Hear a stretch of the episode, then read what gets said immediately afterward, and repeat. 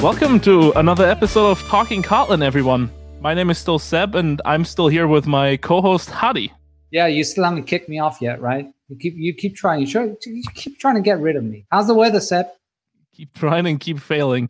Uh, it's pretty decent. I hope it'll hold out for my for my next vacation, which I'm taking in uh, just two days. So, so you're going yeah. from your living room to your like to your bedroom? Yeah, to the, the to the veranda. Just yeah, just catching okay. some some sunlight, hopefully. Nice.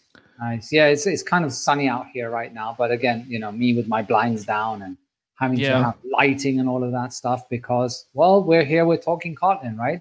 And today we're going to be talking Kotlin with two awesome individuals who are Jeffrey and Mads from Google, and we're going to be talking about contributing to the compiler and many other things. So let's welcome our guests.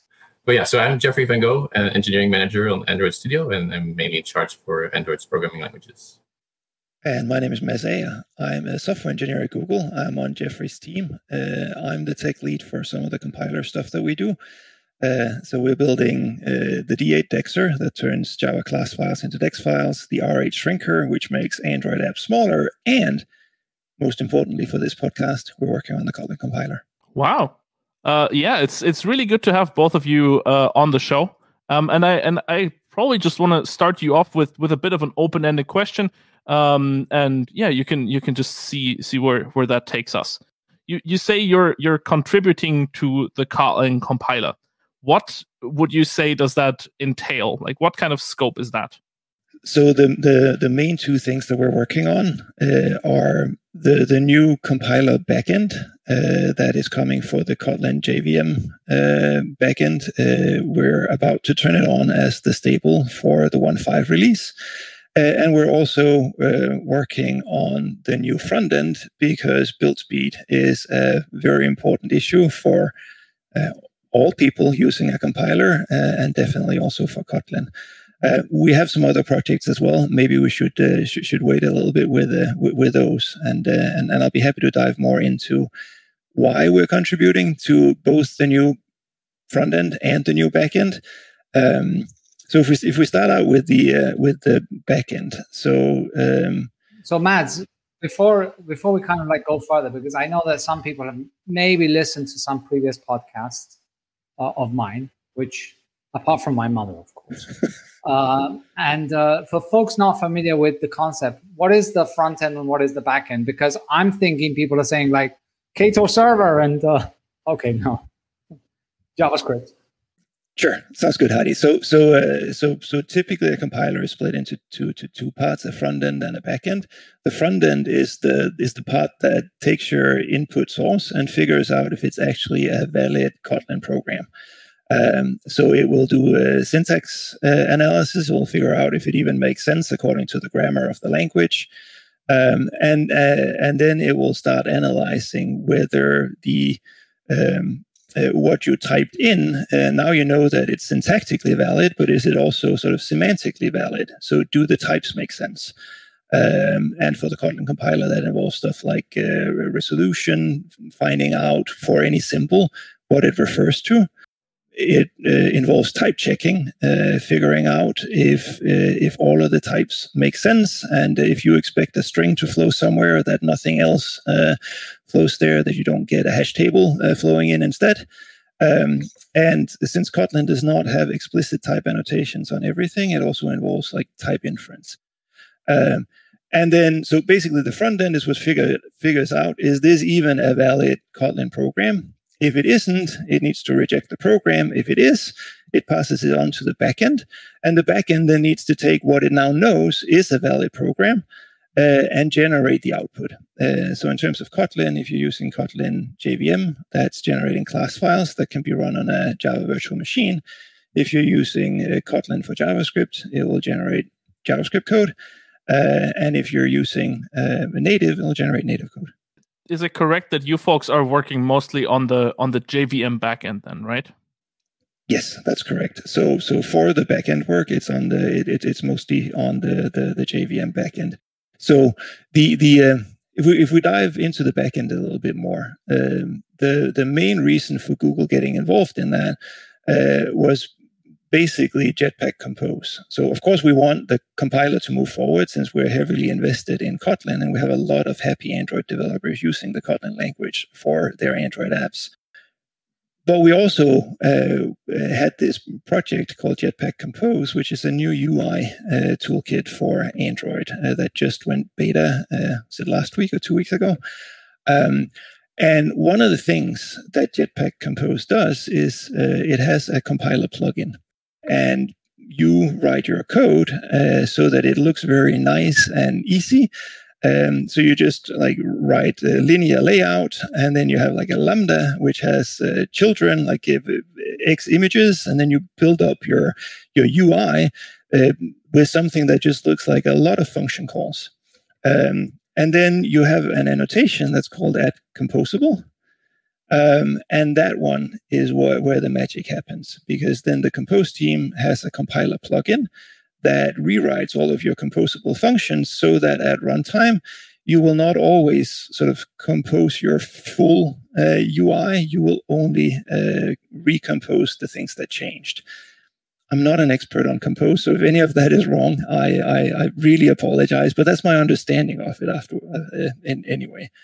Um, and um, the the the current backend, um, uh, JVM backend, um, was not very easy uh, to deal with in terms of some of these rewritings. So that's where the new IR uh, intermediate representation in the compiler uh, is very useful for us. So actually, Compose never used the current backend. It always used the at that time uh, very young a new backend based on this new intermediate representation. And the bottom line is that that intermediate representation is a lot easier to rewrite than the structure in the current backend.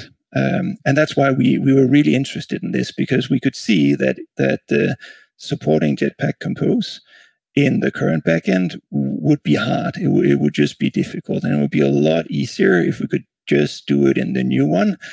Um, at the same time, if we didn't engage and involve and try to help, uh, if we were sort of a little uncertain if our timelines would end up uh, matching. Um, so what, what we're trying to uh, to do there, and, and what I, I think we succeeded in, is helping uh, accelerate the development of the uh, JVM version of the IR backend, so that it's now basically ready to go stable in 1.5, which fits very well with Compose having just gone uh, gone beta, so that we're ready to have a Compose version ship uh, at at some point that uh, that is based on what is the default compiler backend for the JVM compiler backend. So, just as a as a small follow up, so that I understand this correctly, you're saying that the the compiler plugin that you folks are building uh, it it doesn't really touch your Kotlin code in any way. It just touches this intermediate representation and can figure out based on that um, what what type of uh, like what the intent of the user was uh, when they describe, for example, their user interfaces um, in in this compose DSL. Yep, exactly. So it, it looks at the uh, it, it hooks into the compiler, gets a hold of this intermediate representation. It actually hooks in in multiple places, but one of the places it hooks in is in the backend, and then it finds everything that's annotated with this uh, specific annotation, and then it knows what to do from there on. And what it needs to do is actually rewrite the code, uh, and it does that using this intermediate representation. The the the things that uh, are complicated is that it needs to like add more parameters, deal with having things having the right type um, and the current backend uh, is based on sort of a, a, pair of a pure source view of your program and then semantic information on the side about types and, and all of that uh, recorded by the front end. That means that it's it's a little hard to rewrite this because you need to rewrite basically source, like generate new source, and then you need to also update this separate structure on the side. And that's complicated. Uh, the new infrastructure is a lot easier because you basically have um, something very much like an abstract syntax tree that is then annotated with the type information and it's much easier to just say, oh, let me add a new parameter over here and it has this type. Uh, so it, it, it's much easier to deal with in the in the new representation than in the old one. So it's it's no secret that the compiler plugin wasn't very easy to work with uh, in the past. Have you found that Im- improved and the stability of it? Writing the plugin with a new infrastructure has been significantly easier. I think the um, the sort of inherent complexity in leaking out your internal compiler uh, infrastructure. Um, it, it's one of the things that, to be honest, we've actually resisted in some of our own compilers. Um, so uh, if we talk about like the D8 Dexer or the R8 Shrinker, we've had requests for like, could you uh, make this a, a, compiler suite where people can write plugins? And so far we've resisted because uh, it, it, it does get complicated. Um, and it does so for the Kotlin compiler as well. Uh, Jetpack Compose have been doing this very early with the new IR structures. And of course, while it's still early days for a compiler backend, you change the intermediate representation frequently, often, and for good reason. But that means that if you have these plugins that also look at it, they don't live in your own repo, then of course you're breaking those plugins. And uh, and realistically, that will continue to happen. Hopefully, a, a lot less uh, now that we're getting ready to go stable with the uh, with, with the new IR backend. But it probably will happen. Uh, after all, we are hooking into the guts of the compiler, and if something needs to change or needs to be extended, well, then it kind of has to, uh, and that means that that will break compiler plugins. So, so yeah, it is hard to work with Hadi. I think it's still relatively hard to work with because uh, we do not have any sort of strict contract that the uh, that the intermediate representation cannot uh, in any way change. Uh, and I don't think we should do that because that would um, that would make it very hard to make progress on the Kotlin compiler and the Kotlin language, right? I mean, if you introduce something new in the language, sometimes that's easiest to do if you're also allowed to uh, to like add something to your intermediate representation. Uh, uh, so, so that means that uh, that plugins will see something new. So I think it will be. Um, uh, we will continue to be able to to have to do changes in the Jetpack Compose compiler plugins as the compiler evolves, and I think that's sort of just the name of the game. In in your explanation of, of this part, you actually mentioned that that you you folks are also maintaining a bunch of other well compilers, I guess do you want to kind of expand a little bit on this? Because for example i i didn't know that if i if i run my my android application that it's going to run through well what are essentially multiple compilers. And more importantly than that i would actually be interested in kind of uh, knowing do you have any lessons learned from from these other compilers that you're now kind of bringing into uh, working on the kotlin compiler let's let's start out with the basics. So so the the other uh, compilers that I mentioned were uh, D8, which is a Dexer. So uh, Android development mainly happens in languages that target the JVM or in like C, C++ uh, to ship some uh, some native code uh, on your devices as well. For anything that's written in a language that can target the JVM, you end up with Java class files. So that can be uh, Kotlin and Java, which are sort of the supported ones, but you could use a bunch of other things. Like you use uh, Scala to generate uh, class files if you wanted to, um, or any other language that ends up generating class files that can run on on a uh, on, on, in the Java ecosystem. Um, however, uh, Android phones do not run class files. Uh, they have their own format, which is called DEX files for Dalvik executables, and that's sort of an old name because the old VM was called Dalvik. Nowadays, it's called ART for the Android runtime. Uh, so anyway, the file the the, the file format that an Android device can execute is called DEX files. And they sort of contain similar information as class files, uh, but there's a translation step going on there. So we need to take all of the class files for your app and we need to transform them into DEX files. That means that we need to change the representation of metadata for uh, for classes, for um, for methods, and for methods there's code as well, and the code in a, a DEX file is not stack based; it's register based, and in a Java class file, it's stack based. So there's a transition there as well. We need to replace uh, Java instructions with sort of equivalent DEX instructions, and then there's a register allocation problem there as well, where we need to transform stack based code into register based code. So that's sort of the Dexer. That is basically a tool to take your class files and transform it into a different language, which can be run uh, on uh, on on Android phones. Um, so that's one of them. Um, R8 is an application shrinker. So as a part of R8, you actually have D8 because R8 takes your app with a specification of entry points into your app, and then it tries to find things that you don't need uh, and remove it from your app so that your app gets as small as possible. It also tries to optimize your app. So the, um, the, the the thing that makes that complicated is reflection, and that's why you need to specify what you're using in your app, um, because uh, Android apps are not like uh, a command line Java program where you have like a main method and everything reachable from there is reachable. Um, there, there's there's a lot of reflection going on on Android. Uh, basically, everything is reflection. So in an XML file in your Android app, you specify entry points to your app.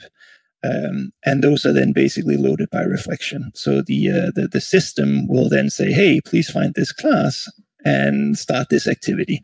Um, so there are a bunch of tools that generate specifications of your entry points. And then as a user, the only thing you have to worry about is if you or one of your libraries use explicit reflection to look up classes or methods at runtime, then you need to specify that for the shrinker as well. And then the shrinker will take the specification of where are the entry points in your program, then it'll find all of the code that's reachable from there. And if there's anything that's not reachable, it will throw it away it, it sounds kind of weird to have a bunch of unreachable code in your app, right? But that's actually not that weird in the Java ecosystem because the way you typically build Java applications is you take all of your library dependencies. That's those are jar files, which are basically zips of a bunch of class files containing everything in the library. So you'll basically just bundle all of these things together. So if you use a large collection library, but the only thing you use from there is a hash map, you'll still get sets and linked lists and all kinds of other things in your app unless there's some tool that removes it and that tool is r8 um, so so java apps are typically large because you just bundle all of the class files for your app and all of the libraries that depend on whether you actually use it or not. That's fine for servers on android. It's not so great because android can be fairly small devices. So i'm i'm not an android developer. That wasn't apparent. I mean it's even in my twitter bio uh, but what isn't there another thing which is called ProGuard, which does something similar? Is it similar to R8 essentially? Very much. Uh, we we actually built uh, R8 as a, a, a, a as a ProGuard compatible solution for Android.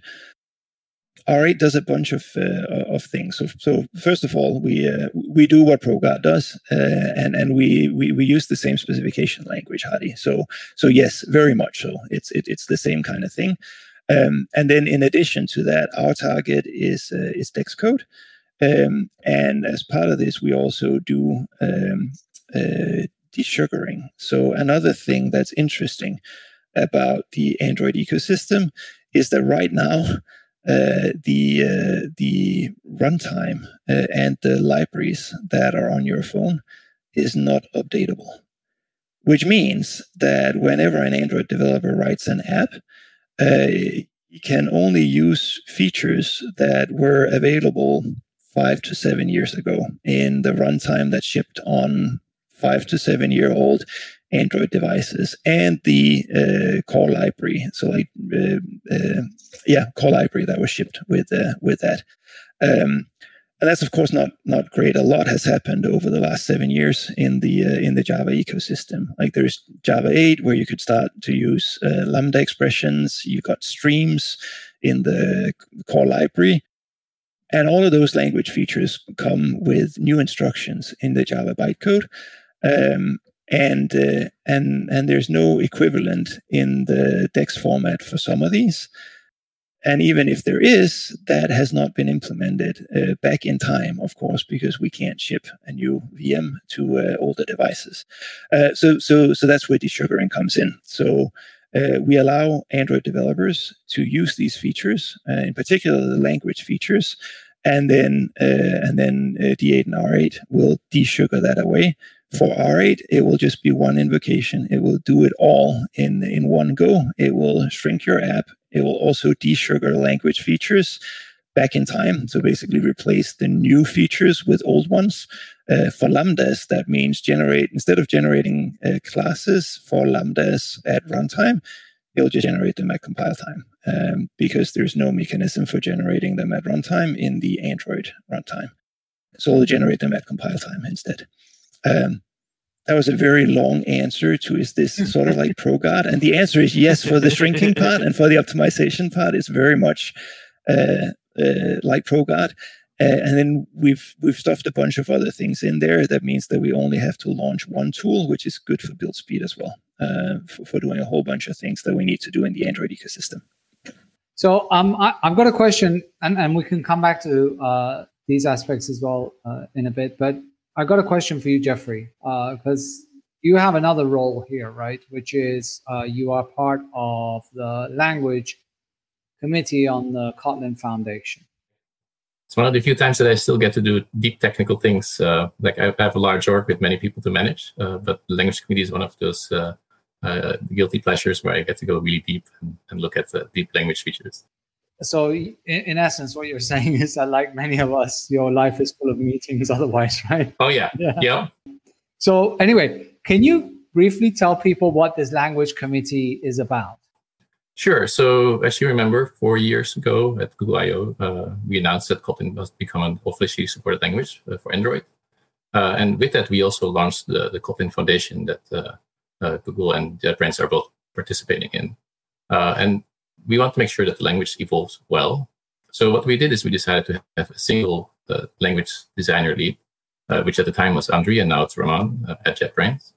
Um, and they have final say over any language feature that gets added to the language. Um, this is nice because it makes sure that we can do rapid development um, and uh, we don't have to design by committee. Now, of course, uh, we also want to make sure that the language evolves well so that people can rely on language, not to break them uh, when uh, they try to upgrade their, their compiler. And so to like complement the single language designer, we added a committee which reviews only breaking changes and deprecations uh, to the language. Um, and so any new feature that doesn't break anything can be added pretty quickly, but anytime we have to break a language, uh, that has to be a bit more carefully done. And so that's where the language committee comes in. Uh, we have a set of guidelines on how to review any proposed breaking changes. Uh, and so every couple months or so, uh, we get together virtually and we look at proposed breaking changes, and then we have a discussion and decide if this is uh, uh, number one a breaking change that we're willing to make, and two is the timeline correct, and three do we have tooling to help people move forward. And and the reason I bring this up because. Uh, because I knew what you were going to answer, kind of thing. Okay, I'm cheating. I, I knew, but because Mads, you were talking about, you know, when we're talking about the plugin and we're talking about the compiler and we're talking about, you know, let's just hope that things don't break and things like that. Does this fall into the scope of the language committee in terms of breaking changes, or does it not? No. So th- there's a couple things that are considered for the, the, language committee. So first of all, we we look at changes in the language. Uh, second, we look at changes in the library that ship with the language, like the Kotlin standard library. Uh, but then there's a whole bunch of things that, that we consider out of scope. Uh, any additional uh, third-party library, uh, the compiler API itself, the build plugin API, as well as any experimental feature uh, are excluded uh, for review from uh, the, the, the, the, committee. Uh, and that's because like things has to evolve, right? The compiler, it, its internal structure, as Mads mentioned, um, you want to be able to innovate there. and I think it's okay to have some pain for people who build tooling, as long as we don't break like our, our users. Um, compilers are, are, hard, like they're complex systems. Uh, if you want to write a compiler plugin, you pretty much have to be a compiler engineer or become one. Um, like these are not for the faint of heart. Like it, it's a uh, it's hard to to build these, and and that's why we have other layers, right? Like if you want to do some code generation, you probably should be looking at the Kotlin symbol processing API instead of writing a full-fledged uh, compiler plugin. Um, do you actually want to give people a, a, a, short rundown of, of the, the Kotlin symbol processing? Because I think that's a, a pretty recent change that, that you folks were also involved in quite quite heavily. So Kotlin is an awesome doing an awesome job integrating with existing Java system, right? Uh, it's one of the strengths. Uh, now, of course, the Java ecosystem comes with this thing called annotation processors, uh, which are kind of mini plugins into the, the, Java compiler, which, like just like in Kotlin symbol processing, have a limited scope. You cannot access full compiler API, but it gives you enough to uh, reason about symbols and then generate additional code. And turns out that this is used quite a bit in Android to do meta programming.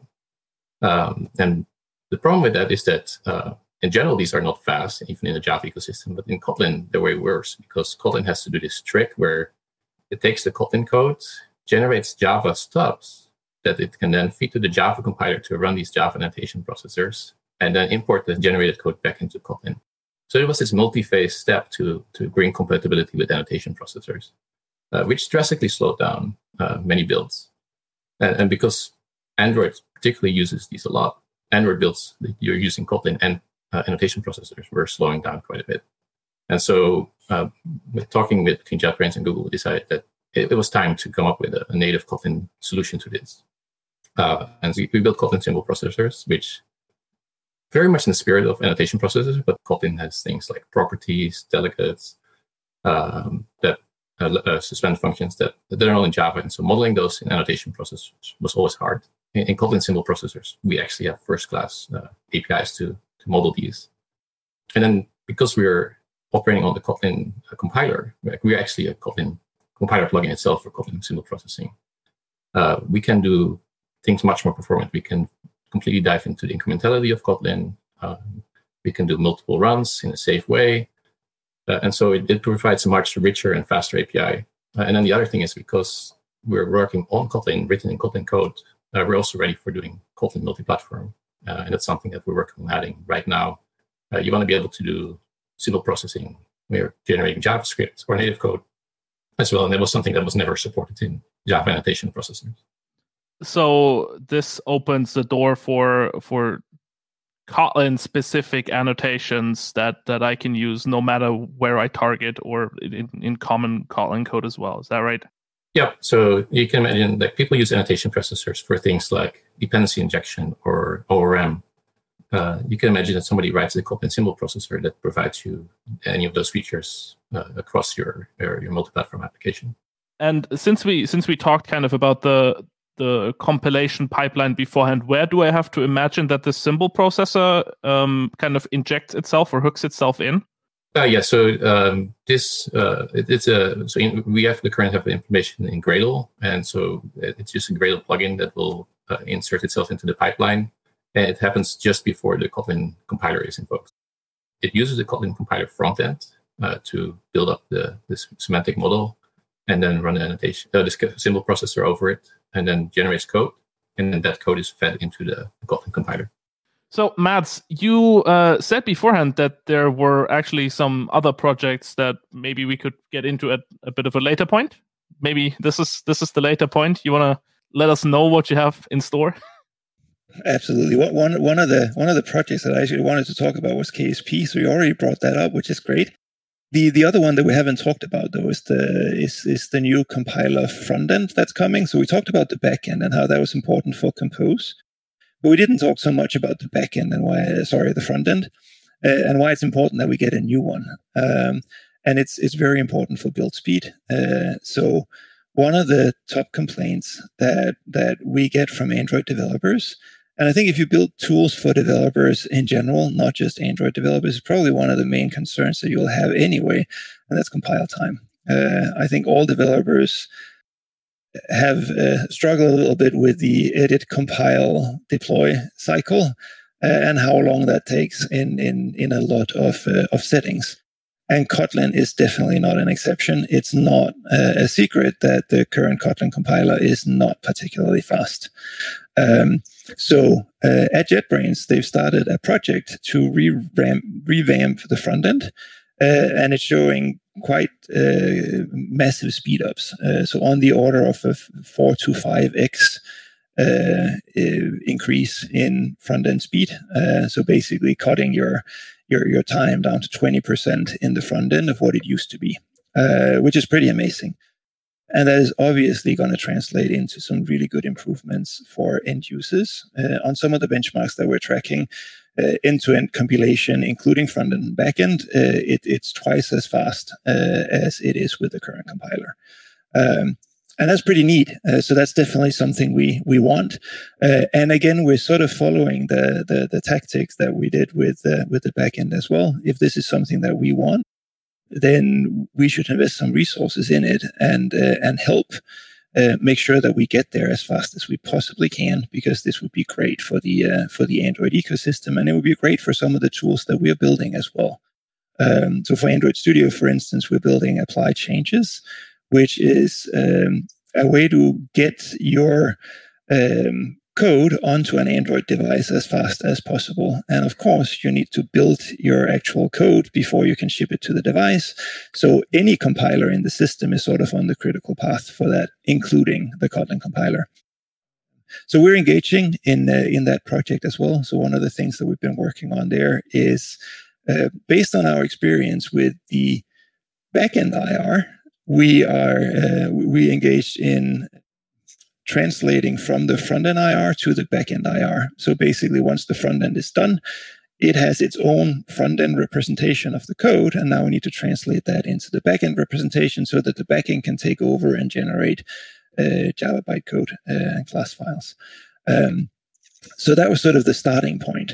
Um, the uh, the recently we've gotten into to helping out with the with the flip side of the story, basically. So so uh, um, there are a couple of things, right? For a, a, compiler, it should accept valid programs and it should generate working code from it. So that was sort of where we started out with this translation from front end IR to back end IR. But the flip side of that is it should also reject invalid programs with good diagnostics and and showing you the line and like the exact point where that where that error eh, is so that you as the developer can fix it and that's also driven uh, by the front end uh, and there are these things called diagnostics which are used both in a standalone compiler to give you errors and like print like uh, there was this line right here you had an error but it's also used in the editor uh, so used in IntelliJ and in Android Studio uh, to pinpoint problems. Um, so we've engaged in that as well. Uh, so make sure that the, f- the new front end will generate diagnostics in the same way that the old one did. But of course, it has to be re-implemented when it's a new front end. Um, similarly, on top of those diagnostics, uh, the IDE, both IntelliJ and Android Studio, have quick fixes. So if you see some of these errors, some of them are fairly easy to fix, uh, so the editor can suggest like, hey, uh, this doesn't look right. Did you mean to do this instead? Uh, and, and those are called quick fixes. Um, uh, and our team is engaging on on implementing them them as well. So from a from the t- tooling perspective, um, when you when you say that the front end IR is is much faster, and and you, you said I think before, and you said that the front end part is the part that kind of continuously runs as well when you when you write code. Uh, does that mean that people can also expect, I don't know, even more snappier um, diagnostics when they make mistakes, uh, completions, this kind of stuff? Oh, I hope so. that that is, that is definitely one of the goals. And not, not just not just diagnostics, also auto completion, right? That that's completely driven off front end too. Exactly. It should hopefully be a good improvement in in terms of just using the editor on large Kotlin projects, uh, since the front end is significantly faster. Uh, that should translate into significantly faster uh, things in your editor as well. And the quick fixes that you mentioned, they also operate on this on this front end intermediate representation. Yeah, well, they they they they operate on. I think basically they go back to PSI though, because they're integrated in your uh, in your editor. So at the end of the day, what they need to change is your source code. Um, so they, they get the errors from the front end IR infrastructure and they can look at that, right, and figure out what the error is and what a correct fix might be. And then the actual fix will have to then also be a fix to the actual source code that is currently in your editor. Uh, so the answer is, is is yes and no. The quick fix looks at the front end IR to figure out what's wrong and what to do about it. But then afterwards, it does need to go to the source representation and change the source code uh, to uh, to do the actual quick fix. Mads, you mentioned PSI. Maybe you want to clarify what that is, folks. Not- yeah, um, very earlier in the in, in the podcast, I, I, I told you that the old backend has the had this split between a pure source representation and some semantic information. The pure source representation that's called PSI. I can't even remember what it is. Program source information, probably. Structure interface. Structure interface. The layer that IntelliJ basically has, right? You're referring to, yeah. Yeah, and, and that's used for any language that integrates into IntelliJ, Java, Kotlin, other language, C++. So talking about the team, uh, or you know, talking about the team. Were we talking about the team? We weren't talking about the team, but hey, here's, here's a nice segue. About talking about. Oh my God, Jeffrey, is that a is that a ketchup bottle in your background? Like, talk about segues. Is that Kotlin ketchup? It is. Uh, so I, I, ordered a whole bunch of them. I, I, gave them to the whole team here in, uh, in Bellevue. Nice. So and and thank you for not talking about the team because you brought up the team. Uh, so beautiful. It just worked out great. Uh, so talking about the team, how do you actually collaborate with the Kotlin team? I mean, is it just normally through PRs on on GitHub, or do you have more uh, closer relationship? Do you have meetings? How does that work? Um, both JetBrains and Google are distributed, right? So uh, I think JetBrains has people working on Kotlin compiler in St. Petersburg and elsewhere in Europe and then uh, we're split the compiler team and, Google split between uh, Denmark where our Mads is and here in uh, Seattle area where, where I am. Uh, so we have people contributing from both locations. Uh, so many different time zones to cover. Uh, so there's a lot of asynchronous communication, PRs. we have a Slack channel. we have I think bi-weekly meetings as well between the two different compiler teams at the different companies, and then lots of ad hoc email and, and other communication as well uh, before the pandemic, we would try to sync up around Kotlin conferences and Google I/O as well, of course. We miss those. Oh yeah. Yeah. I, I saw Hadi tweeted recently that he doesn't think people are are gonna go back to in-person events. I think that may have been sarcasm, but yeah, and everyone's like, "No, no, no! I'm dying to go back." I'm like, "Yes, it's called sarcasm." So, um, let me let me ask maybe maybe one more question. I, I assume that you you you work a lot with with code that Googlers have written. You you see a lot of code that maybe JetBrainers have written. Uh, do you kind of notice uh, uh, any kind of difference in style or, or approach in, in, in solutions between the kind of the, the two cultures? I, I think to be honest, on the compiler front, we we try to blend in because if you want to contribute to a project, and and you have the attitude that hey let me use a different style than everyone else in this project that's not going to end well for you I, I I think we largely agree with the style though, so I don't think there are any big discrepancies in, in what we would normally do. Uh, but of course, we, we we try to not deviate from the style in which the compiler is written, because after all, we want to do good work that ends up being accepted and, and not get drowned in sort of uh, nitpicky comments in the form of could you put the brace somewhere else uh, that, that's that's not very productive so i think we we, we try to uh, to blend in and have basically just uh, like looked at the JetBrains source base and try to follow that uh, sort of uh, style for our own contributions worth mentioning that. i think we are more like a, a, a single team now like like we we uh, of course send lots of pull requests to JetBrains and like have people on JetBrains side review them. But it's also now that we're starting to see that like when JetBrains folks make a change in some area that like people on the Google side are more familiar, that we're getting uh, asked to do code reviews from from the JetBrains team as well. Um, so you're starting to see that we're becoming more a coherent team versus like oh it's us versus them. Yeah, it, it's it's funny though that you mentioned code style because again I was like I was trying to compile comply with a code style. And I thought to myself, how many minutes of my life have I wasted in trying to do this? Uh, but anyway, cool. Well, um, we're out of time. Well, we're out of time. We're like way over time. But as I said, when we have awesome people on, we have all the time in the world. This is the beauty about doing a podcast that you say is kind of 30 minutes long because it could be anywhere between 30 minutes to an hour. Um, it just always works. Uh, thank you for coming on to both of you, uh, taking the time. And uh, yeah, we'll uh, hope to get you on for some other topics and maybe dive dive deeper into KSP next time. Thank you so much for these in-depth answers. That was really insightful. Very exciting. awesome. Thanks for having us. That's mainly Mads going deep. Anytime. Thank you. Take care. All right. Bye bye. Take care. Bye-bye. Bye bye. Well, that was some exciting stuff, but uh, it's actually time for your favorite part now, Hadi, right? Yes, it is. Uh, oh, yes. it's time to go gardening. Oh, yeah, I, I enjoy gardening. It's five o'clock at Central European time. Soon to be Central Eastern Europe. No, not Central Eastern Europe. Central European summertime. And, uh, but make sure that you come back next time. Ring that bell. Uh, and hit that Right subscribe there. Look. I got a real bell. I got a real It's bell. this time. amazing. and uh, make sure that you hit the subscribe button and the Yeah. likes. You know, the other day I saw some some thumbs down. What? I know. Don't I know. don't don't give, give okay give give thumbs up as well if you like this episode. Yes. No thumbs down. More You engagement. Thumbs down is so negative. It's so Put, a, put an emoji in the comments, but only a happy one. we need constructive criticism. Not thumbs down. Yeah, right. See you next time. See ya.